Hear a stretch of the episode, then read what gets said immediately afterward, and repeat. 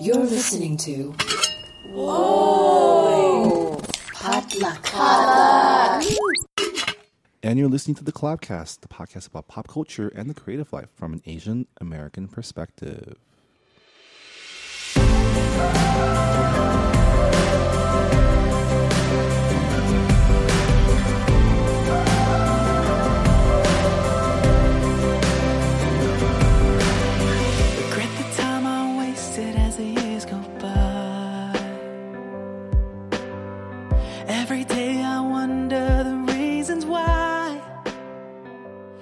Hello, everybody.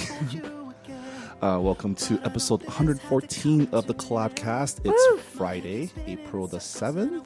Is it the 7th? Tis. 2017. It's month three of The Resistance. I'm Marvin, I'm Minji. and we're your hosts for this weekly look at pop culture in Asian America. And we are here live in North Hollywood, but not in Minji's apartment. We are here at our guest's abode. He- And he's kicking back and chilling with he's his just microphone. chilling. I'm in my He's just- house. yeah, Yeah. We love it. just getting relaxed with that microphone. this is the best place to record is in the guest house so that they're just like completely in their element. I know. I felt so guilty. I'm like, you guys want to come here? and you're like, yeah. I'm like, all right. yeah, it's fine. It's, Why I go downtown? Why? You, You know? Yeah. When we the are all- valley. And where do you live?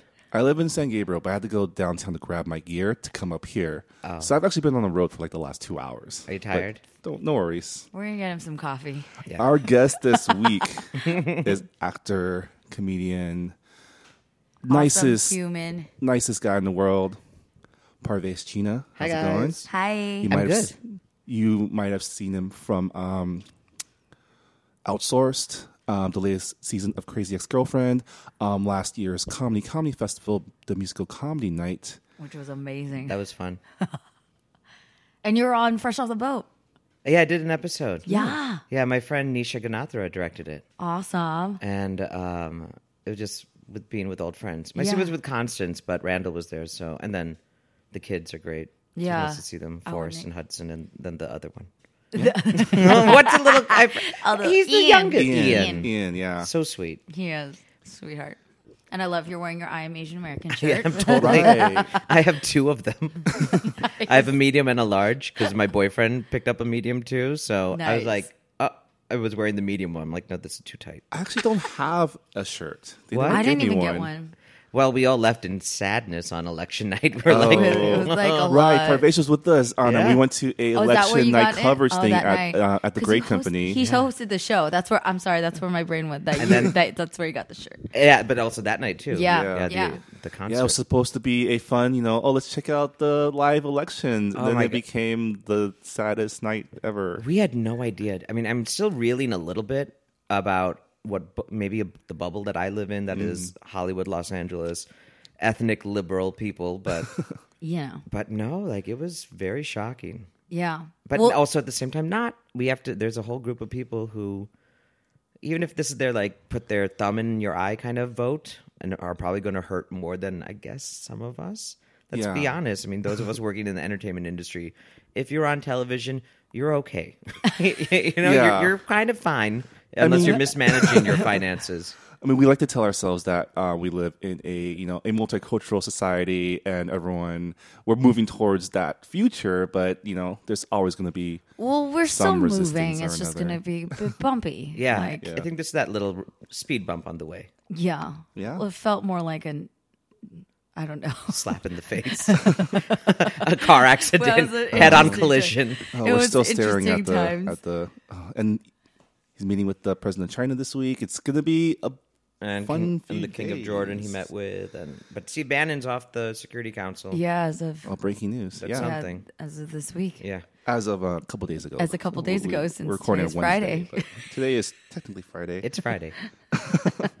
Who knows what happened today? Friday, get it down on All right, I, I think that kind of leads into my um, my table topic for this week. Um, every week we start off the podcast with a roundtable discussion on what's on our minds in the world of pop culture, and I mean the hottest topic on all the interwebs is Ghost in the Shell, and we, we talked a little bit about it last week because our friend did a um, advanced screening and gave a big account of his um, his his experience.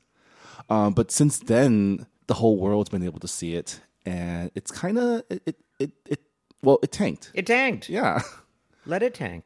Yeah, I'm just like, okay. there goes the theory that you know you need a big action star to mount this type of movie. Well, okay, so it's uh, it's led to a lot of different discussions um, because there are the people who are going to be straight like just looking at from the anime story side, and then the racism side slash whitewashing controversy slash um, like everything everything's kind of been dissected upon i really appreciated the recent hollywood reporter interview or conversation that rebecca sun had with keiko agena tracy um, Kato Kiriyama, Yeah, um, and- Ai Yoshihara, and Atsuko. and Atsuko, yeah, it was it was really wonderful to hear from four Japanese American actresses who can kind of speak to a lot of the nuance that they just like articulated so well. And it, for me personally, I feel like they verbalized a lot of the issues that I have with it in in a in a comical way and in a deep mm-hmm. way. Well, they also spoke about how a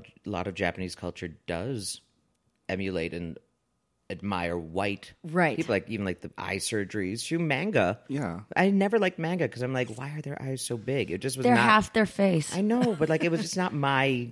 I know I mean, you can see my graphic novels over there and everything, but it's the just, Justice League. okay. That one sucked, but I mean, there's a. I need to start up with Preacher and. I mean, I think that kind of um, white worship is apparent in a lot of like Asian cultures as well. It, it stems from you know not only actual colonization but cultural colonization. You know, the Western focus of popular media.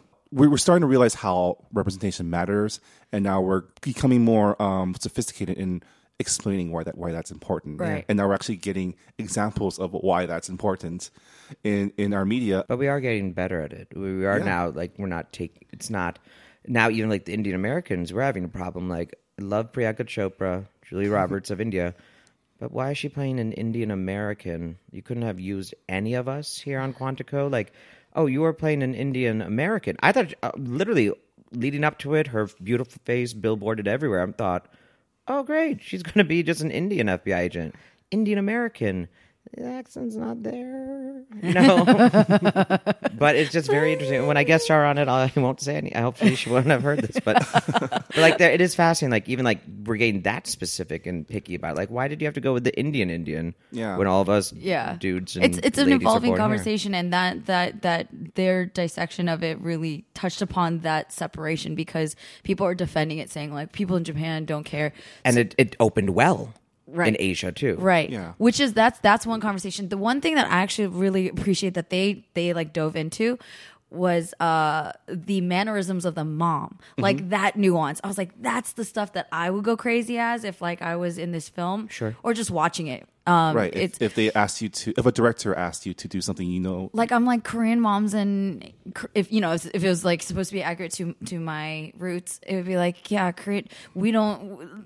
That's not how that goes, you know. And like th- that's the nuance that I think is so beautiful. Like they, why can't you honor that? That would make the story more like what they what they kept saying. You like get invested in it because it's real, and you're not making anything real. You're like Americanizing the it. specific, um, the specific thing you're talking about is the fact that they made the mom very affectionate and very touchy and huggy. They were just, it was funny too the way they're going. Like they would not let a stranger in their house. like in what world would that happen? Like they get, get the fuck out. I feel like I need to say full disclosure that none of us at this table has watched the film. I feel like I've watched it just because I've read Um, like yeah, but everything we- about it. I think we should all just watch it. We It's popped up on Netflix, the 25th anniversary Let's just- edition of the actual. the original anime. Anime. Ooh, I which, should watch yeah, it. I remember And- watching that as a kid. And Just like, watch that. Yeah. So no, and then go to no Laemmle and go watch. the so what. I took away from a lot of the coverage is that not only did this movie not do it on the level of you know, casting, it also fell short in the story and the execution of like a Ghost in the Shell story. You know, it looked great. It it captures the aesthetic well, but the the story itself, the twist. Um, and I don't know how much you guys have talked about. I feel twist. like everyone's talked about the twist. Yeah. And, like we know at this Yeah. point. Um, Do you know the twist? Yeah. Well, we talked about it last week, but I took it out because the movie hadn't come out yet, so Sure. I didn't want to spoil it. But Go for it now now. that No it's one's out, seen it. everyone's seen it. Who, who's going to see it? Um, Older so, white men. you hear that? That's like the biggest audience for it. Is it? Really? Yeah. because all the robo geishas, right? and also Scarlett Johansson in the skin tight outfit. Just go on the internet. The Yeah. twist is it turns out that Scarlett Johansson's the the ghost in her shell, the brain in her robot body, actually did belong to a Japanese woman that they like picked up off the street and experimented on. So mm-hmm. essentially, she is playing Japanese an Asian woman Brain and soul in, in a, a- white body, in a very Trapped in a hot, body. attractive box Yeah. office draw body. which like I feel like if Hashtag if, if, if they in like if they really took all the backlash into consideration, they could have done a really meta thing about like literally yellow face or literal literal whitewashing like of a character, right? Like yeah. you're Asian, but your body is white. Well, that was the whole topic of like, what is the perfect, you know, body and what is the perfect thing, and then everyone's bringing back and like, then why did you try to CGI her face to be more Asian? What was that? A Well, now you know beginning? it's but now you're just trying to yeah. justify your your casting selection. I just hope that these um, financial lessons are being heard and studios, you know, I don't rely on those those same old same old um same old arguments about how we must have a bankable star in order to mount Yeah, these it's getting tired. Yeah. What's on your Which mind? Minji? segues to my thing, which is like I started. I'm s- making. I'm sticking, staying true to starting to watch more TV. um, so I started watching Black Mirror, which was like you know a lighthearted. No, it's so it's so hard to watch. I I I was like it was you a lot. season one. I started season three, episode one, which was the Shut Up and Dance one, which everyone like it melted everyone's brains because I posted it on Facebook and everyone's like, "Watch epi- that episode." I was like, "That's the one I watched." Um, but I really enjoyed it because again, none of the actors in it I knew, and it was just story Yeah. and it was just filmmaking and it was just like it was really well done it made me like curl up in a ball Yeah, it makes you want to like take a shower. afterwards. yeah it was a lot but it was like that's the stuff that i again kind of kind of gravitating back towards like real stories that are being told and not necessarily even being distracted by celebrity or the fact that you know who so and so is dating um and all that or like what they wore at the met gala last week like it's all it's really refreshing it was a fre- breath of fresh air to just like get Didn't Bryce Dallas Howard do one? I'm not sure I feel like, and then my friend Leonora, wait, Lenora, excuse me. Hmm. I have a Leonora too. She did one that I saw, I think, first season, and I'm like, yep, that was. No, I need the Silkwood shower. That and then I want to start watching um 13 Reasons Why, which just released this past week. all the feel good shows. All the Yeah. feel good I can't keep up. Like, I, there's too I much can't. television. That's what I'm saying. I I can't keep up, so I'm trying to just like dabble instead of watching Parks and Rec all the time or Friends, which are like my Expand your horizons. Um, but it's kind of like Minji's not good with scary a lot and so you don't like Walking Dead I haven't watched The Walking Dead. ever? so it's kind of I have a I have a, it's kind of like gore, violence, and all that stuff. Like I have to mentally, emotionally prepare for like any Quentin Tarantino movie. I'm like, oh god. Yeah. even though like artistically i'm like wow you know i'm always i really actually enjoyed inglorious bastards and django like i Yeah. thought they were So- incredible but it's so highly stylized. but it's Yeah. it's a lot to like sure. take But So even I'm with like thrillers and tension, I've, I've watched movies with you before, and you get like really invested. shut up um, which is why it's great that you're watching Black Mirror. Yeah. and 13 Reasons Why Yeah. to like, you know, work on work trying on to- that those muscles. Oh, okay. Now back to speaking of TV. what about Iron Fist? i haven't see I, I binged it. This is you binged it I i, wa- didn't again, again watch the I'm a Marvel, first, yeah, first book nerd. episode okay and Um, okay, remember, keep in mind that this character, Danny Rand, Power Man and Iron Fist, came about during the 70s. Mm-hmm. So they're very, like, you know, of the period. yeah, 70s disco and everything. And Bruce Lee. Yeah. and, And yeah. so, and then uh, Ed Brubaker and Matt Fraction, I think is his name, the artist and writer for, they did Iron Fist and a great reissue of it, reimagining of it a few years ago. And so I do like the character. I'm fine. I don't, I, I understand about like, why do we need the white guy being the Asian star or the martial arts star, but yeah. I, yeah, it was okay. My friend Sacha from Outsource was one of the, he's one he's doing kung fu and everything. So that was re- the biggest reason why to watch it. An Indian kid playing, you know, so that was nice. I, I did like some of it, but it was just a little boring. That's what i've heard that's the main thing i heard, heard which is the why i didn't want to yeah, the watch it they're just like i'm bored on- as hell Yeah, Yeah, I, the- I think that they need to the Marvel um, Netflix shows. I think are just a few episodes too long. You know, which is so odd. You always, you know, when you have Transparent that only does like 10, you're like, more. You know, like we want more. Right. And um, that's one where they do 13 of everything from Daredevil, Jessica Jones. And I like Jessica Jones the best, but I'm like, you guys could do 10. We'd be fine. Scale back a Yeah. little bit. Do you think that's a that's just a product of the binging factor think because you're so. watching like 13 hours? That's like half yeah. a day. And a lot of people do like them and Mm-hmm. they do like it. For me, just storytelling, I think like they, you don't, Yeah. it doesn't need to be that long. I think there are a few episodes that are just like, okay, just get to it. but I'm just curious of like what people have been, I know that that's been an issue too. Yeah. Yeah. that's what I was actually a little worried about. Like, because all these episodes, uh, even Black Mirror, I was like, damn, they're all like hour or longer Yeah. episodes. And part of me that I wanted to like dabble. I was like, can we mm. get something a half hour or less or like 40 No. minutes? But or even like yeah. Sherlock, you know, they're movies. Yeah. basically. Yeah. Hour and a half, It's no a- commercial interruption. Yeah, it's like, Yeah, and I had- like my personality. The way I consume media is through binging. Yeah. like I binge through books, I binge through shows. I just how do you sit that long? I, I lie, I lie down. Don't you have to like pay bills? Or go Eventually, For a walk or- I mean, eventually the book or movie ends, and I could go along back to my life. sure. Um, because um, and I found this happens for some shows.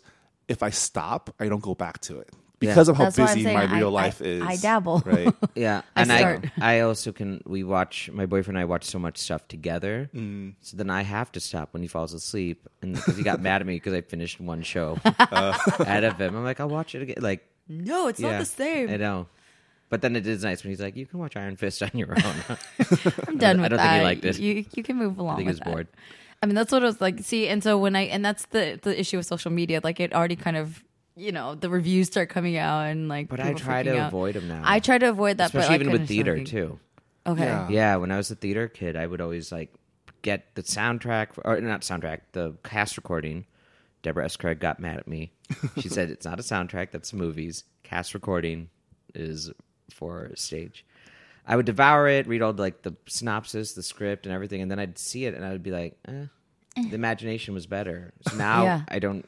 I, don't- I try not to watch That's or read how- too much about right. anything before Hamilton. Before Yeah, that's how I Fun feel Home. about Hamilton because I like it's so hard to watch that my whole entire experience is through the ca- the cast recording. Yeah. and But that is the one that will live documentary. up to the hype. I hope so. It well, will. now that it's not even the original Broadway cast So anymore. like, I saw it yeah. twice. I saw it at the public with that original cast Uh-huh. before they went to Broadway, and then I saw it in Chicago, taking my mom and my boyfriend hadn't seen it. We weren't together then, and my friend Joseph Morales, who was Tommy here at East West Players a few years ago.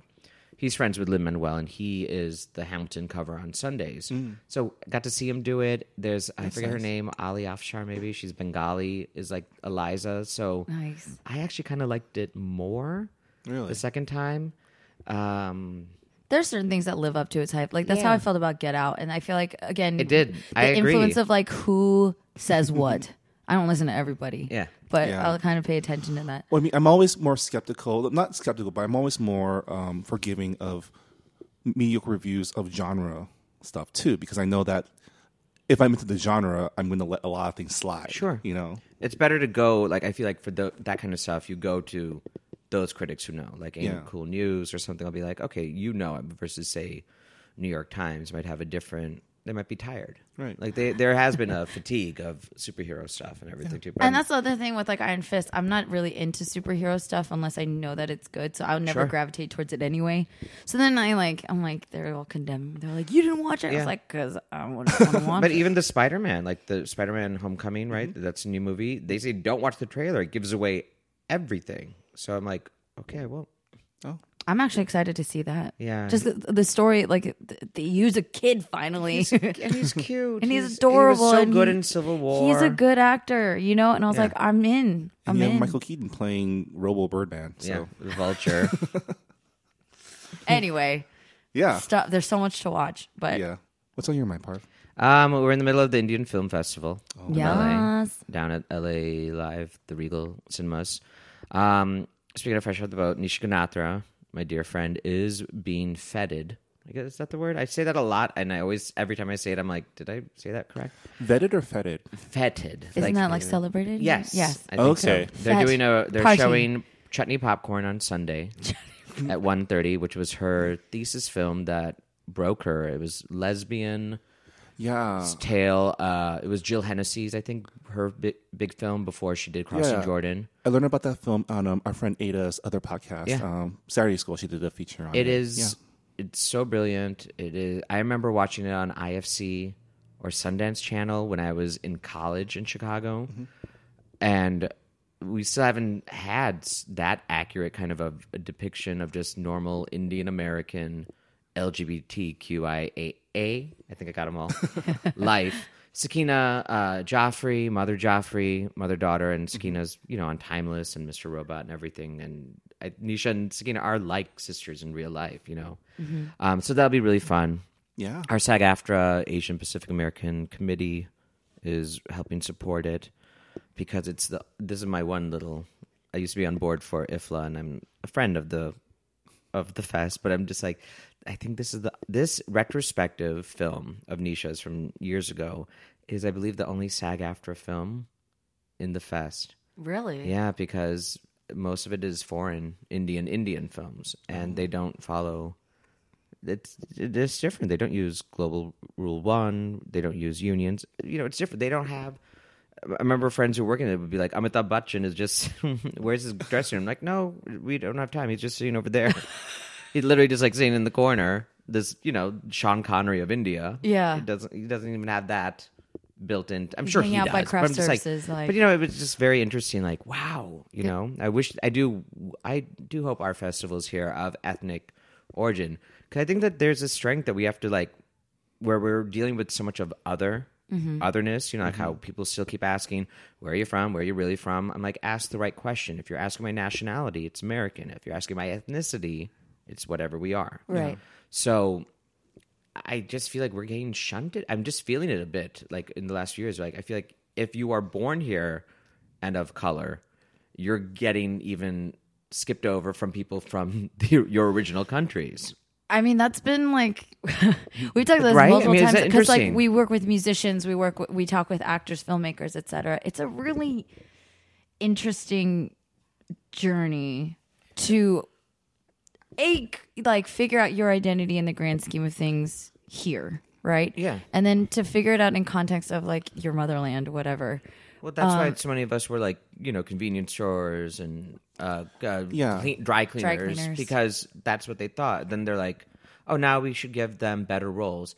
And now we're doing it. Let's go get someone from Korea, Japan, or India. I'm like, Yeah. no. Or uh, worse, Britain and Australia. Like, we are here. We It's- know both. We can talk to you about deep dish pizza from Chicago. Which one's better, Giordano's over Lou Malnati? I Sorry. did eat. I did. It's very good. It's the best. had And a- I had- as well as like which Indian restaurant in on Ventura, you know, has the better lunch special and which one you got. Like we can do both. I had Pequod's. I thought that was pretty good. Yeah, that's good. but Giordano's they're, they're just everywhere. Yeah. They're in, Quality. um, they were in Austin too. They had a uh, a store there. I, Yeah. d- I only want it when I'm in Chicago. Really? I've had it shipped out here. I'm. Oh my God. they send it in dry ice. I'm a New York pizza kind of girl. I love the thin crust. But yeah. yeah, that's kind of been a a new conversation now in the Asian American media spaces. The difference between Asia and Asian American. I feel like it's a new conversation, though. It's like externally it's new. new? No, because I feel like it's been like In in the the, main- in the new yeah, in last Brit- few years. yeah. maybe in the mainstream, absolutely, but Yeah. like not. Uh, okay, yeah, like Among us, sure. among us, because for me, I've struggled with the whole K-pop thing for years and years and years of like, okay, having. This is literally what took us to South by Southwest last month was the fact that like I went there the last two years and I saw that they're having K-pop night, J-pop night, Taiwanese night, like whatever At South by? At South by. Oh, And- in the music element. and the music thinking about, like, element, the music, film yeah. Like, oh, but yeah, even like in film, like the, well, that's just like a non is completely overlooked. But in music, it's always just like yeah, if they have any Asian element, it's straight from Asia. Sure. Um, and we're kind of this invisible. Non-existent. well, I mean, yeah, because it, it kind of feels like when it comes to you know, casting too, like um, they still see us as an immigrant community, not a native community that grew up here that has is part of the culture, grew up in the culture. So they think, you know, oh, how do I reach the Indian community? Let's get some dude from India Yeah. to come and play. Like which to some degree works you know? for like our parents' generation. Like they'll- my mom, like they know more Korean actors and singers and pop stars yeah. than I do. But our kids are not going to. Exactly. It doesn't. Well, yeah. It's it's a hit or miss. Like there are friends of mine who are still very very much into Korean, and a lot of non-Korean friends more so actually that are into like Korean culture than I am. Um, and so it's just a really murky area. But like for me, like my my personal request for a lot of my Asian American friends are like, yeah, we are also native here, and we we have a lot of uh, tastes and uh, trends and whatever, like habits and Yeah. things that are very relevant to the American story. Well, it is also different need- about where you come from, I guess, too. I think California, having such a big Asian population, it was a little bit more accepted. Uh, when I'm, you know, when I see a black person, I don't think that they're African. I don't Right. think that they're like someone from, you know, you know, sub-Saharan Africa. I think like, oh, that's just a black person. Right. So I think we're still a few more generations away from Right, it. right, We'll just right. be like, oh, that's just a person. That's what I'm also trying to explain to friends of like, okay, yeah, we're a newer wave of Yeah. new faces. Yeah, and especially more if uh, as people uh, of interrace what interracial, Yeah. racially marry, then the kid we're all just going to be this one beautiful, lovely shade of yellowish brown. I mean, I love the scenes in Crazy Ex Girlfriend where they show the boba joint, and you see people of all orientations Yeah. enjoying bubble tea, which is a very Asian. Like, well, we go to thing, you places, know? we go to Indian restaurants now, or any sushi, and it's, Yeah. we're the we're the smallest population, which is I think how it should be. I have no problem with that. I have no problem with like keeping. I mean, like why then? Then if that's you know when they say like you can only do this if you're th- of this race or culture, I'm like, but then I would never be able to celebrate El Dia de la Muerte or uh, St. Patrick's Day, which we go to Tom Bergin's at six in the morning every year. Friend has a Hang birthday party. day. They've done it. No, you you're out by 10, 11 Oh, when it yeah. starts getting rowdy. I was actually in Dublin during St. Patrick's Day, and I was celebrating amongst all the Americans that were there for St. Patrick's Day because all this, all the actual Irish people stay home. sure. Yeah. I would imagine. Yeah, It's an Irish American holiday. Is that what it is? I think so. I think it's an American. Just holiday. an American turn the holiday. river, turn the mer- turn to the river green. yeah. All right, well, that'll do it for our roundtable discussion. Uh, we're gonna take a quick break and come back to talk more with Parvesh about All the things. about Parvesh. yeah.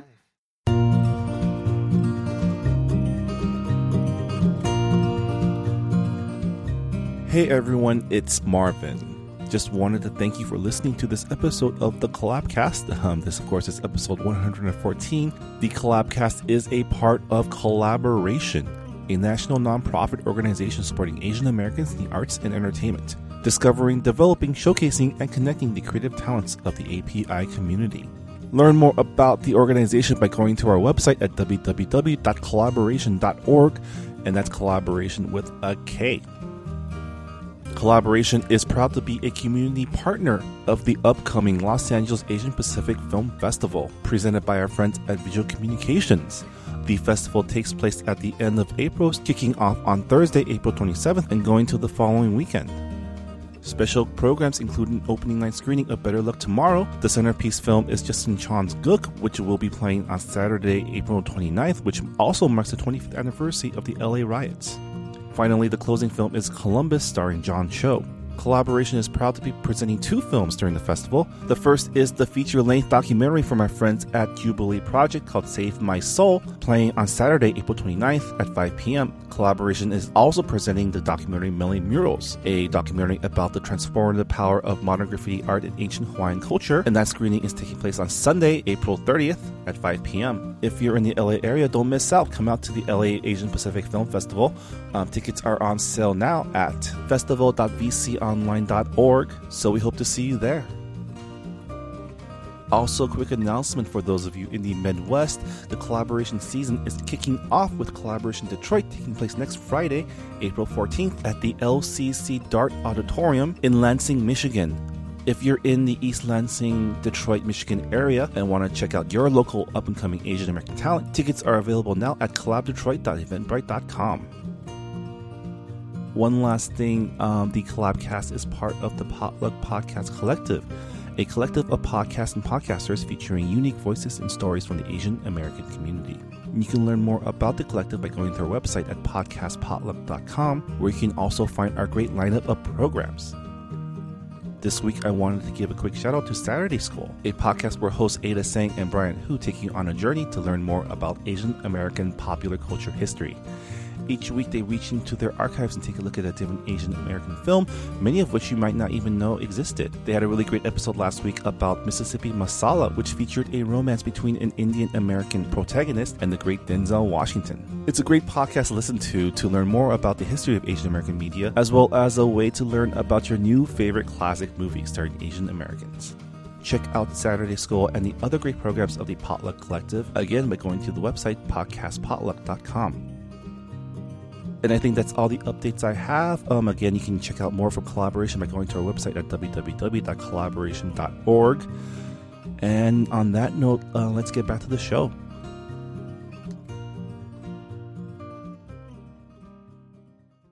And welcome back to the Collabcast. This is episode 114. We are here with our guest, Parvesh Cheena. Hi. Hi. So Parvesh, I freaking love you. I don't even remember the first time we actually got to like chat, I don't know. but you're an amazing supporter of the Asian American Pacific Islander community. You're We're a part of it. Yeah. I mean, you're like, that's not everybody though, right? Like, it's funny how we continue to, like, f- through Kollaboration, we've met so many different um artists and then go to different events and like see who comes out to support who gets like really Well, there are a lot of people who don't want to just be labeled in their box. Exactly. just only, you know, you'll see it. A lot of people don't want to just be only known for being Indian or gay or whatever. right which is like how things have ev- it. evolved right so i'm like i don't know i just like i just want to start off by saying i appreciate your vocal Oh, thank you. There's also usually free drinks and food at Also these that, events. yeah, it helps. Let's be honest. ease the pain If do you want to go? I'm like, yeah. There's free food and drink. Okay. No drinks. Mm, maybe I'll pass. Sometimes the food's worth it. Sometimes. Yeah. depends on who they you know get for food sponsor catering Yeah. Um, but yeah, I mean, you've been in the game for a number of years now. You've Yeah, come mold. out to Hollywood from Chicago, etc. So I'm just curious to because like I, I've heard bits and pieces of your story um, through friends and through conversation, but kind of like introducing you to our audience or like getting to know how it's been for you being in that Hollywood scene for so long and how it's changed and all that stuff. For mine, it's been okay because I came from Chicago. I got my big break there, so I didn't have to compete against too much for this film Barbershop, which I played a convenience store owner, accent, everything. I was 21 in college, and then they made me grow a beard because they're like, "We need you to look older." and um, 21-year-old yeah, yeah, convenience 21. store older. It's I not going to couldn't- work. I could even grow like a mustache. You're When I was Asian. 21. I You know. barely, but you have beard a little bit. I You have could like a scruffy thing. I can see the chin. Yeah. Yeah, There's you could do a great must. You could do a great goatee. It doesn't close up in on top of my lip here. So then it's very French. Yeah. It's like patchy. Yeah, patches. Patches. I I don't have what Parv has. Yeah, which is hair everywhere. So you grew a beard. yeah, but then no. So I had that. th- That definitely was like easier for me. So that was my big break. And uh, again, coming if you're from the Midwest, I say don't go. If you're from, if you're close to a big city, start there before you come to LA. Before you go to the biggest pond, you know, with the most Right. fish. I remember thinking like, well, how dumb was I? Like I went to U of I, University of Illinois, freshman year, down, which is like about three, four hours south of Chicago. And I remember thinking like middle of freshman year, and I loved it, but like middle like winter break, I remember coming back to visit and like friends who are going to like DePaul, Columbia, Roosevelt, Northwestern, etc., University of Illinois in Chicago, and they all were like. Oh yeah, we're auditioning, auditioning, doing all this. I'm like, you didn't even do theater in high school, and so that was it. I, I transferred to Roosevelt in the city, and um, it was the best thing I did because, let alone that you're, it was a BFA program and everything. It was you're in one of our three biggest entertainment cities in the nation, Right. and theater, let alone comedy and improv. And so it was just an education, just being around it all too. Did you did you do improv in Chicago? Not at all. Oh, what? Barely. I did some in school, and I That's knew like. I, I knew I had that like skill. I remember like ad libbing throughout, um, and it was called ad libbing then because I would just add lines to like shows in high school. wasn't like, even called improv? Like fill out, yeah, because I didn't know what improv was. I just thought I thought Second City was one thing. Was just like we knew it was a comedy theater, and like friend family would come to town, we'd go there.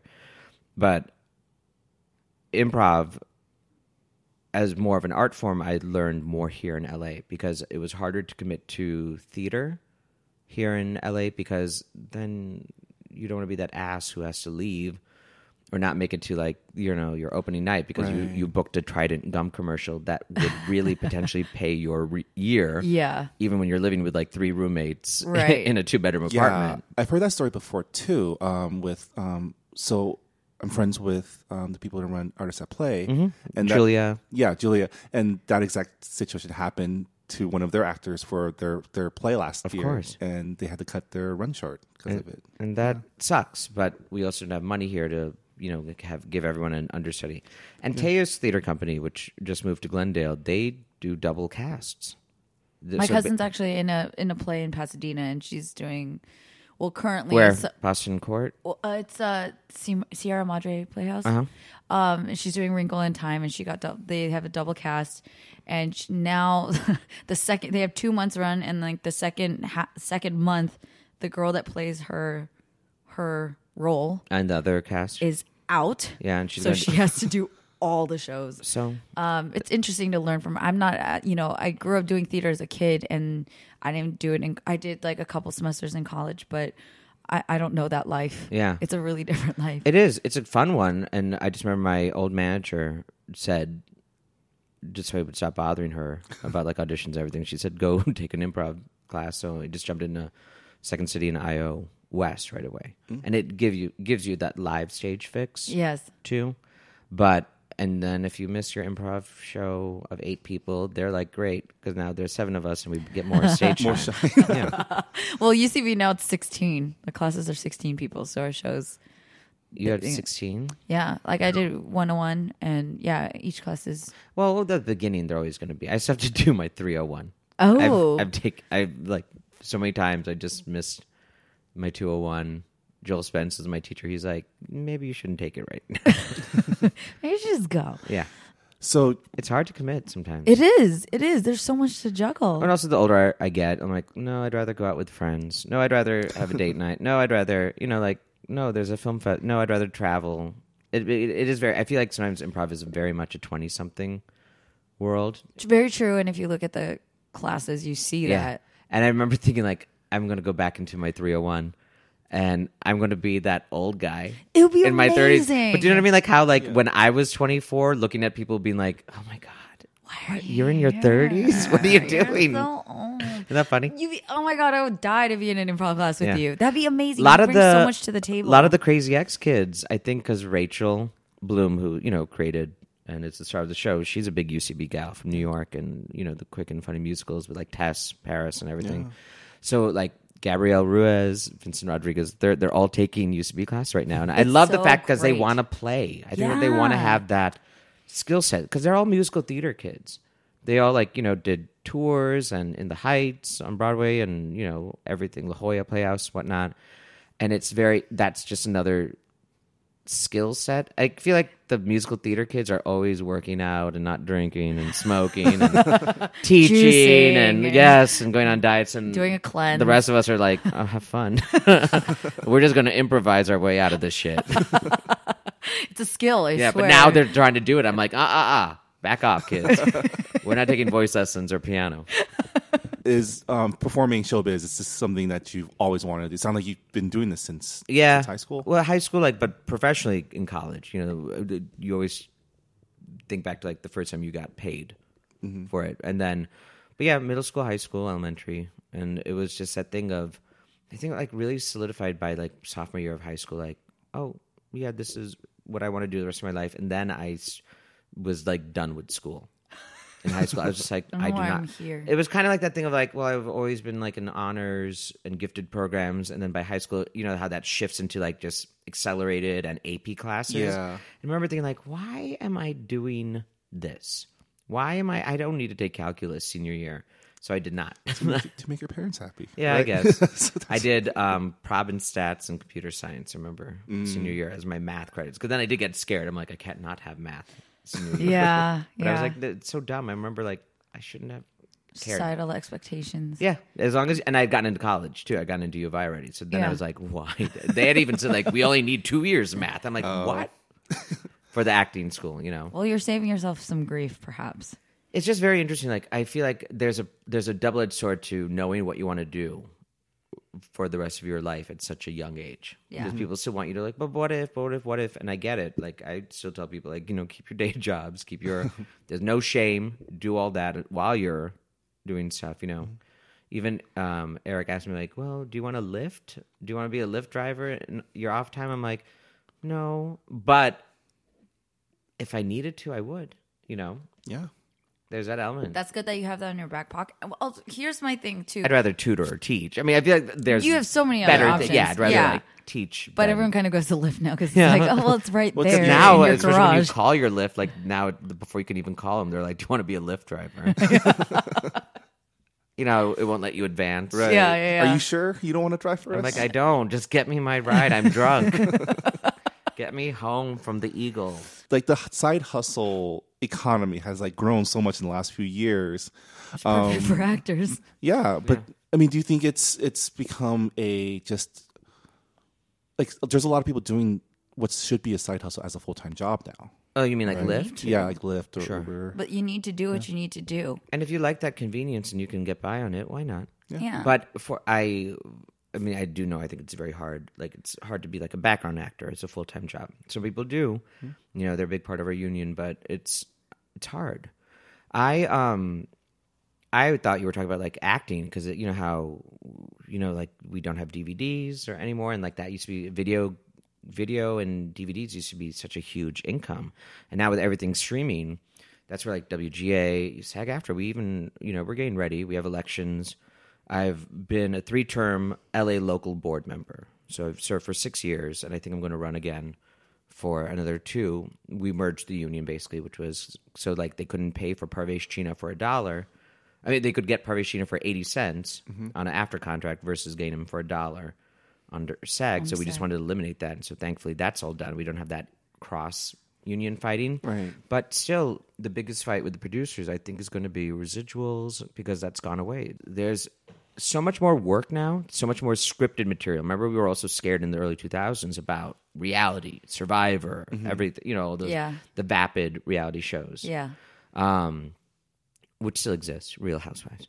But I like the, I like the ones where you actually have to do something. Like I like the Top Chefs and Project Runways. Where it's like Yeah, yeah. a test of skill, Yeah. right? But In now, the I mean, like whoever thought History Channel would have a scripted show? You know, And let alone National Geographic. everyone. Yeah. everyone. So like, there's so much more work, which is great. But I think you're not making as much. You have to do all that. You know, I think before you could do like just a few guest stars a year, and you would make your year. Mm-hmm. Now you have to do like the six to eight to not have to have that side hustle. right. Which I'd love. See, this is the stuff that I I just I've always wanted to sit down and like pick your brain and anybody because for someone like me who's like a fledgling actor and has my side hustle, which is like my main hustle, which is Kollaboration. Yeah. To- All of the active, to- that kind of the activism and Right. Well, like I mean, just running a nonprofit and being a producer and putting together Less of podcasts us, and yeah, like it's not a side hustle, more of like It's a- my main. I not. I was joking. Okay, Yeah, like course. sarcasm. This is my main hustle, but uh, you know, eventually, I want acting and writing, directing to be my main hustle, and I'm still why learning. can't you do all of it? I know I do. That's actually my goal. Is I want to do all of it. Um, I haven't given up on that Sure. quite yet, but it's at the same time. There's so much to know about everything. Like there's so much in that main hustle for me to understand how to run a nonprofit, how to fundraise, how to build a board. Like that's that. That's hard. But in- we we had theater companies in Chicago. It was kind of like the thing when you graduated school in Chicago, you wanted to be the next Steppenwolf, Looking Glass, House Theater. I think was like the last big one that really did kind of do it. Right. And it, it's we were like we just wanted to do shows, and we forgot like oh we have to file have that to five hundred one c run the everything. board. Yeah. But like what you talk about, that's fascinating for me and maybe for a lot of our listeners who have had that idea of like, hey, I do want to be an actor, but it seems so daunting. You know what I mean? And, and I've been in the games, quote unquote, for Mm-hmm. like for five years now. I started technically my first job ever print job was in 2012. Yeah. and then I've been dabbling. Um, but there's still so much I don't know. I don't know a lot Like, about did the you do union. a commercial? I think I saw. I've on done some commercials, Yeah. yeah. But like I've done that all non-union, and so like you when you're which is when, danger, too, yeah. When you're doing multiple hustles, it's hard to know all the rules, regulations, how to work the system. What should I know and what Mm-hmm. should I avoid? Like that's just I don't know. That's why I'm like listening here. Yeah, and commercials are the last big like non-union hurdle. So much is be, being made non-union. Like some agencies have non-union divisions, and I'm kind of having a problem with that. You know, like Mm-hmm. because if you want to, because then I'm just worried about it going from to a hobby profession where you can't just be a full-time artist. You'd have to. See, and I don't something. even know that. I want to like ask, like, when do I take that leap? When is the right time? Everyone's like, when you join SAG-AFTRA and you put down all this cash. Yeah. What do you need on your re- like? I don't know. I'm sorry. This could turn into a whole like, teach us how to be an actor. Yeah. It's Parvesh, 'cause you have- masterclass with Parvesh Jimmy. because yeah because this is the stuff that i think is a really big barrier honestly for a lot of creatives right because when it comes to other professions there's a lot clearer path Well, I guess also very, what what I'm finding right now with especially with commercials is like kids will take it because like 25 5000 2500 5000 bucks up front sounds great you know that's like what five seven eight months anyone's rent. Yeah. and but you forget that if if they're willing to do that buyout because they know that they're going to be making so much more yeah. On the back and no one's end. offer i haven't seen a single non-union job offering more than like at most like 8000 now. See like and that's that tells you how much it would have been if it had been union. They pay for you like a lot just insight you guys just letting you know because i get casting calls all day every day. Yeah you get average a few hundred bucks for commercials now And if you're that's- non-union And then some kids are going to take it because For it's like a whole day. exposure. They Yeah. can tell their family back in Yep. Arkansas. I'm in this GoDaddy commercial because I'm just guessing that GoDaddy commercial, GoDaddy.com commercials are non-union because they're awful. they're always so bad. Like I remember like this one kid like closing his eyes and talking, and it was basically like. Catherine O'Hara in Waiting for Guffman describing acting badly, you know, purposely badly, and so um, there there's a Masterclass, there's a danger in that because you will you're missing out on money and income that would make it from a hobby to a career. And i think there's if all of us stand up for it tv film it's different. We're you know there's not really non-union. I get i think maybe like the reenactments maybe on history channel or nat, nat geo might There's be. still like background stuff or like like Sure. small small roles. Yeah, but even that's increasing. They keep trying to always add the number of and again i know some of this through like the union and the board eye and that lens but and see, there's so many kids out there like in Chicago, New York, New Jersey, and Yeah. Detroit, wherever, Atlanta. These there are people who want to enter. They Yeah, want to get I in always the game. I jo- joined the union right after my very first SAG commercial, and um, because I wanted to. Well, I think also we had like in at Roosevelt we had an intro to sh- business kind of class. It wasn't just all like Yeah. Meisner and Stanislavski and movement. We actually had a class where they were like, "Okay, this is how you go about getting your car," and they would have like theater people, casting directors, the local agents, cop, SAG people, and we were going through. I think around that time was like a big. I think this is like around 2000, 2001. They had that big commercial strike, which lasted a long time, and um, this also pre-merger. They tried to merge back in 03. So there, we're we're always. I feel like we've been we've been playing from we've been playing defense. We've been coming from behind because remember now the producers don't have to make those physical VHS or DVDs or Blu-rays even because it's just going to go onto Netflix or Yeah. Hulu mm-hmm. and remember or their own on digital sites, right? CBS Digital, you know, the the Good Wife spin-off, the new Star Trek is all going to be just on CBS Digital, which like kind of like CISO you have to pay Yeah. separately from like Hulu and Netflix and everything, which is fine. But remember, all that money that they're saving on not printing and shipping those DVDs and inserts and whatnot is mo- just money for them, money for the corporation. It's not going to go back to you. yeah. I, So there's that element of like, remember, if you're not getting that money, who is? Yeah. And that's something that I think everyone needs to uh, keep in mind is in, in business, in, in any form of business, everyone has their own interests. And if you don't have like your own interests squared away, like understanding what your not only your rights, but what your what Value your worth, your value value, is, yeah. like you're gonna get taken advantage of because they're not gonna care if you don't no. And I feel like that's every independent artist. So this is like applicable. I'm learning a lot, like from Parvesh's masterclass um, for acting specifically and understanding the union and how things work. Because like, yeah, I haven't heard of anybody getting residuals. Like that's not like not a thing anymore. But even for say like the musicians that we work with or. Um, you know, hip hop artists or whatever, they're all trying to get signed to labels. Well, what does that even mean yeah, anymore? and even Like- musicians know that all the money's in merch, and Yeah. even even the big acts know it's not even from record sales; it's from touring. right? It's like, do you want to see me live? That's here's the premium that you'll pay. Right. And I'll be like, yeah, I will pay, you know, 150, 200 bucks to see uh, Madonna or Lady Gaga, who I know it's going to be a spectacle Yeah. show that you will only get live. Yeah, But I've gone to mean, bad like- spectacle shows. yeah, have you? Who? Which one? Britney Oh yeah, but she's Britney, and Rihanna, and uh, there's someone else. Rihanna. At least can sing. Britney But she wasn't really is- was not that my. She wasn't my artist. She was my artist, but it was I think during a hard time of her life. She wasn't there with Meh. us, and that, but like, but Rihanna, all she did was wear latex and walk around stage. But she sang. Kind of. She's got a good voice. She's yeah. I- Like But I'm just I saying- get a lot of people mad at me. Like, But I'd rather- she's a queen. My girlfriend's going to watch Backstreet Boys next weekend, so I'll, I'll report back. Oh yeah, Okay, thank you. Is that the one with are. New Kids? And um, who is that? That tour? No, it's um, they're they have a Their own. They're a Vegas residency right Yeah. now. Oh, they okay. have they're, Yeah. they have Britney spot. Isn't for there the like a one. Do you new- want to go? No, but isn't there like a New Kids on the Block tour with like There some other was, people? There Yeah. was. No, there they're doing was. another one, Oh, okay. I'll look No, they're going to be at Hollywood Bowl in June. and they're touring. I think with the forget. Everyone just wants to see NSYNC come back, yes, please. but that won't happen well, Justin. because J Tim's But- is too. Yeah, but like, but they do joke like that in the music biz. It's also change. It's not Yeah. you get that record contract and you're you get paid no matter what. Right. Right. Which is where that's what is creating opportunity though for people like that are just like strictly on YouTube. They could yeah, make their own videos in their apartment and then go on tour. Well, remember also like, super YouTube is making money off of. Exactly. And YouTube's making money off of them. But like it's just it's it's changing so drastically. And so I, I don't know. I love using our podcast as like these like getting to know people but also getting to know how to navigate this crazy world Yeah. that we're in because it's always changing and there's nothing that stays the same. Yeah, my But we all boyfriend wanna was work- asking about like if I'm like no, if you see something on like a major network or film that comes out like by studio, that's always going to be union. But it's just other like commercials and again like the some stuff that isn't. And I just I mean I just feel like you, you can keep doing it, but I think you're going to lose out Mm-hmm. in the long run. So save that at least for the LA market, three thousand dollars to join. And remember, we have. I'm such. I didn't know that this was going to turn into like such a big pro union thing, but we I are didn't know threatened either. 'cause we're getting scared like that. The country might become this right to work thing, right to work country, let alone like right to work states, which happen in a lot of the you know the red South.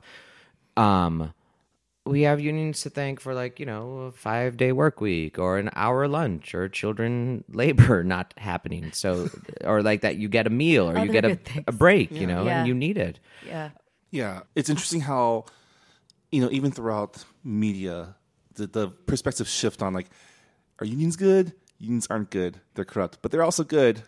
And it's, in the end, you need someone, like, people need people to stick up for them. And this is the, the sad truth about, like, capitalism, right? Yeah. You, you can't count on people doing the right thing because it's the right thing to do. No, they'll only You know? protect. It's money for them, and then also their circle. I just again going back to politics. I feel so bad for some people who voted for Trump, thinking like he was going to help them and drain the swamp and everything. And I'm just I haven't talked to because I just don't have these people in my sphere. But I just want to talk to someone who like, or even like that sad video of the woman who's reliant on Meals on Wheels, who like was like crushed when she thought when she realized like it might it's threatened, and she's like, why did I vote for him? I'm like, then why did you? He's not going to protect you. Do you really think that he's, you know, like even like how George Bush and even Obama would do the thing where they take the jacket off, roll up the sleeves? He never did that. And not even even like that image of looking out for the little guy. I love how the, this went from yeah, and, and sorry, I'm just trying to like kind of bring it full circle because this another thing that I appreciate about you, Parvation. I always learn, um, just like how political you, you are and how outspoken you are about what you believe, and then you walk the talk because you live and breathe kind of the artistry of you know you're an actor that I don't know. Do you like see yourself as like a major activist or do you? No, like, I you're just, living my just life. living I your just life? I've done some TV shows so people have listened, but Yeah. I same like I only can now say no to certain like what we would call stereotypical roles because I'm in my 30s, and I've been doing it since 2001 professionally. So, but I did barbershop one and two. I'm like, yeah, because my mom likes it. and I'm going to be on TV, and I made rent. And but I never thought like repercussions later, like a greater racing on a whole. Right. And still, like, and even then to say like blanket statement, like I'm not going to do an accent part anymore is silly because like when if it's an actual like person from India or it's like a period piece, because again we don't get to do a lot of period pieces here in. America, you know, fresh out the boat, kind of, you know, is our Mm-hmm. It's a- biggest a little period yeah, piece, you right, know, 90s. Right. So like we don't get a lot of that opportunity, but it's like a great piece or great director and it's not just here's the thing what any person of color should be wary of if you're an artist. If the part that you're auditioning for was just Joe Schmo guy, you know, just like a pothead office mailroom guy to a CEO, whatever if in the producer session or the test they ask, "What about with an accent?" Then I, that's where I'm like, "Nope." It was never discussed. It was never collaborated. It wasn't written as such. Don't change it just because I happen to be. right. Right. That's easy. Yeah. It's such a cop out. Yeah. Uh, I just I, I I appreciate this this low key masterclass because for me, I think not only seeing the end product of the art, it's also great to know everything behind it. Like, I mean, also with the non-union thing, like, do you feel like you've now have had enough experience on a set? You know what to Yeah. do. You know not to look in camera. You know Yeah. where the bathroom is or where Yeah. which assistant director to talk to. Yeah. Then you don't need to do it anymore. Oh my god, I needed this. This was like my coming. Because like, what is three hundred bucks or a thousand going to be in the long run of something that could potentially pay you tens of thousand dollars for a year? And if it's not a non-union spot, they can run it forever. Well, that's what I'm saying. There's misinformed people that like you don't want to join the union yet because Yeah. then you can't do any more non-union jobs. I was like, well, are they really like making? Is that what you want to be though? Do you not want to do television or film? I would love to do television and film. But that's but that's my question. Then, like, then Yeah. you have to join the union. yeah. Okay, guys. Uh, so after this podcast, we're Sorry, gonna- the Minji's crying. No. no, I'm teasing. I'm teasing. Here, here are the tissues. No, I'm totally like. But th- there's that Barbish element, has like, like, the union application. but, but there's that element of like I even even thought like with some background actors, which is such a we need them, you know, and it's great, and some are such excellent people, talented, and some people are just like you know what I reti- like. I remember talking to some people like I'm retired.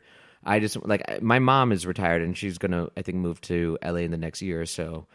And I'm gonna make her do background if I'm I'm trying to get my dad to do it. I'm telling you because I'm like, if, especially if I'm working on something, um, I'll be like, okay, well, first of all, I'll be there. So if there's any issue, let alone like if you know you're if you're doing it through someone I know, you're going to be okay. And if not, you call me. But there's an element of like, what else is she going to do? Sit at home and she could make that you you know hundred bucks a day just hanging, and then have lunch and we go home. But there are people like, but then there are also so many people like my friend Armand has done background. My friend Venk have done background. I did background on that Keanu Reeves, Marisa Tomei, James Spader film when I was in Chicago going to college. I think it was called The Watcher or something. And I was like this SWAT FBI guy. I had to like learn how to hold a g- rifle and everything. I'm like, I no. see a photo of that. I know I don't remember. I, I'm not. You can't see me in the film. It was background, but I took it. I did. I remember. I think I did some background on Spider-Man Three. Also, when Sam Raimi directed some or Spider-Man Two. I don't know. Um, Did it have emo? no, it Peter had. The, it was. Parker? They used the train. They used the train. Um, it's like where Spider-Man, I think, kind of gets unmasked, and the people on the train put his mask back I think on that was him. two. Yeah, That was the better one. Doc Ock, Yeah. maybe. Yeah, yeah, yeah. So, um, yes, it was Doctor Octopus. Anyway, we've all done it, and but now like Venk's producer and casting. Venk performed with me at the comedy. Big one. I love him. Yeah, and then Armand uh, Vasquez. He's on.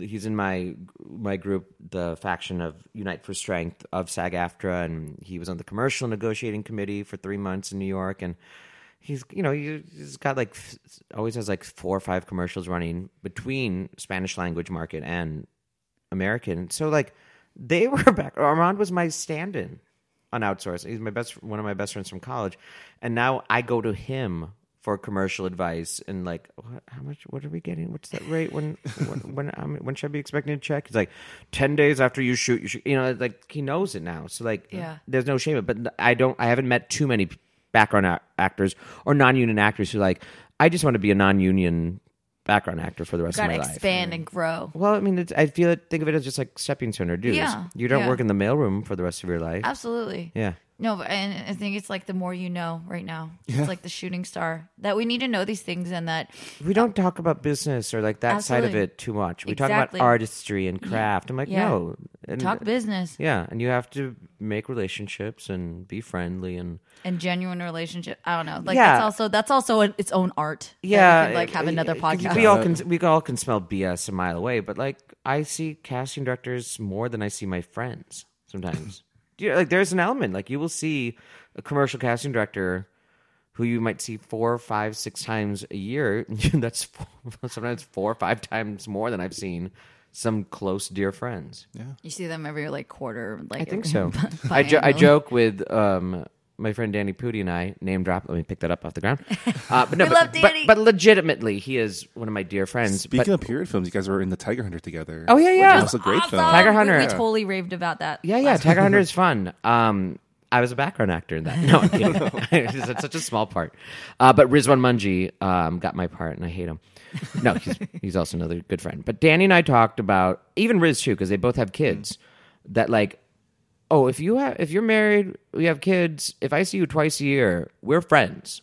Yeah. We are. That's above, far and above, you know, than other people you see. We're not 21, 24, 28, Yeah. 32 even. We're like, we can go out till 4 or 5 a.m. No, it's like, no, you have to go home. It's ten o'clock. Sorry. yeah. It's we're going to really- go have lunch for two hours and then I got to go pick up my kid. Right. Yeah. You Life. have your many kids. I'm sorry, now think of your April kid. Yeah, my I've, I did a really bad April Fool's joke he adopted a bunch of children. where like I think I did a different lie. I did a different April Fool on every social media. On on so Twitter, nice. I said uh, outsource is coming back. Thank you, Hulu. and I've been doing this for years, but it was always Netflix. This year was Hulu. On Instagram, I said that I got engaged to my friend Sonal Shah, who was on Scrubs, and she just Mm, yeah, did she plays new- Sunny. Awesome. Yeah, Yeah, yeah, yeah. Sunny Day. Uh, she just did the Bill Lawrence Mission Control pilot, Mm. I think with Donald Faison, so kind of like a reunion. Oh, nice. Yeah, and I she gets mad at me because I don't think I don't think she likes it because her boyfriend likes it. But anyway, I we did I did a joke where like um Sonal and I are finally engaged, and I did it last year on April Fool's Day because she was shooting an episode of New Girl that day with um our friend. And actually, Sonal's like dear friend Hannah Simone, and I just knew that Sonal wouldn't be checking her phone. and she said at the end of the day, because it was it felt legit, you know, because like we always have photos together and we look like a couple, and she always says blames me because I cock block her at parties. um, she got like phone calls from like relatives and friends and everything, and we went to like a screening at the Arc like that night, and she was screaming at me, and I kind of avoided her calls for the last few days. Because you know we're going to IFFLA tonight and yeah. we're going on Sunday for someone's good Still friend getting Misha. harassed or congratulated. Oh no, I like was nervous. make Eric was like, Eric was like, call her back. I'm like, no, she's gonna yell at me. but then the worst on Facebook is I started saying like, we, um, I adopted a kid and I adopted, I used my friend Jaya, Subramanian, and her husband Luke's baby, and. And everyone, like even Jaya's and my Jaya went to Roosevelt with me. We have common friends, and they're like, "Congratulations!" Yeah, I'm like, like- "You don't know Jaya's baby? That's you've met this baby." It was And- like 800 likes. Everyone's like, oh, it's bad. "Congratulations, this is And so now I've just been doing like hashtag blessed to everybody. and then I added to it. I then I said like, why stop at one? Eric and I we're so lucky. We got two more, and it's Anisha Nagarajan, who was on Outsource with me, and her husband Alok Mehta, who's an actor and sitar sitar player too. We used a photo of their two beautiful children. You're married now with a, and you're proud father So, of so three. far, we're up to three. Yeah, you're I'm up to gonna- three I'm going to add three more by the, by the weekend. I'm gonna be. I had a pretty to, like- tame April Fool's Day this year. What did you do? I didn't do anything. I just I didn't do anything either. I kind of forgot about it. I was like, except when I saw yours, and I was like, oh wait, no. Yeah, it's it's just social media. yeah, I did Put it get on fun. social I did media. It's get fun. momentarily excited about George Takei running for Congress until I realized, oh crap, no, it's Yeah, I know. there were some Yeah. good. one- I'm stupid gullible, so like, I, it's a bad day for me to be on social media. I'm like, Yeah. Oh. No, we need him. We need him just being a activist and, yeah. and, Being a, his and a awesome personality. Yeah. yeah, Well, Parvesh, it was really great having you on the show. Yeah. Thanks for coming over and making Yeah. it easy for me. Yeah, it was no problem. awesome, and Yeah. we have much more to talk about. Hopefully in the future, maybe with like Danny and Vank and whoever. Like, I would love Oh, to. you should have Vank for sure. Yeah, Vank is amazing. So- Oh, and for and Vank will be doing um is standing Wednesday, first Wednesday of every month at Fault Line, uh, which is a gay bar in Silver Lake, but it's inclusive to everybody. Just Yes. ignore the neon dicks on the on the wall. I think they took them down. You have been warned. They took them down, I believe. But um, Fault Line is doing um, uh, at 9 p.m. first Wednesday of every month, just for an hour. It's called Cracked Up at the Fault Line, and he and our friend Darren Yalaki are hosting. And this past Wednesday, um, D'Lo, our friend D'Lo, was one of the headliners. So I'm, I think he's really going to try to get like Jenny Yang and Atsuko Yeah. too. So that'll be That'd be just great. please support Vanks Cracked Up at the Fault Line too. Check it out. Uh, where else can people find you on the internet? Uh, at Parvesh, P A R V E S H on Twitter, and at Parvey, P A R V E Y on Instagram. awesome. Anything you have um, in the works coming up? Yeah, I just finished my um, ABC pilot called Unit Zero. Okay. Uh, it's an action comedy uh, starring Toni Collette Okay. and Rob Huebel, and then my improviser friends Dana Powell and uh, Kimberly Hebert Gregory, a powerhouse of an actress. She can do comedy, drama, everything. And we just had the wrap party on Monday. So now we now we wait. now we wait. Now we wait. Awesome. Well, good luck with that. Thank you. Hoping to uh, to see it. Yeah, me too. I hope everyone sees it. Um, and thanks to everyone for listening to our episode. If you'd like to um, comment, um, give us feedback, or send us a question, you can email us at podcast at kollaboration.org. You can also um, subscribe to us on iTunes, Google Play Music, Stitcher, and wherever you find podcasts. Um, this month's theme music is going to be something, it'll be in the show notes. I haven't decided what it's going to be yet. It will Um, be something awesome. Yeah. And Thank you so much, Bartek. Thank you, so guys. much. Yeah, and we'll see the rest of you uh, next week. Bye, guys. Bye.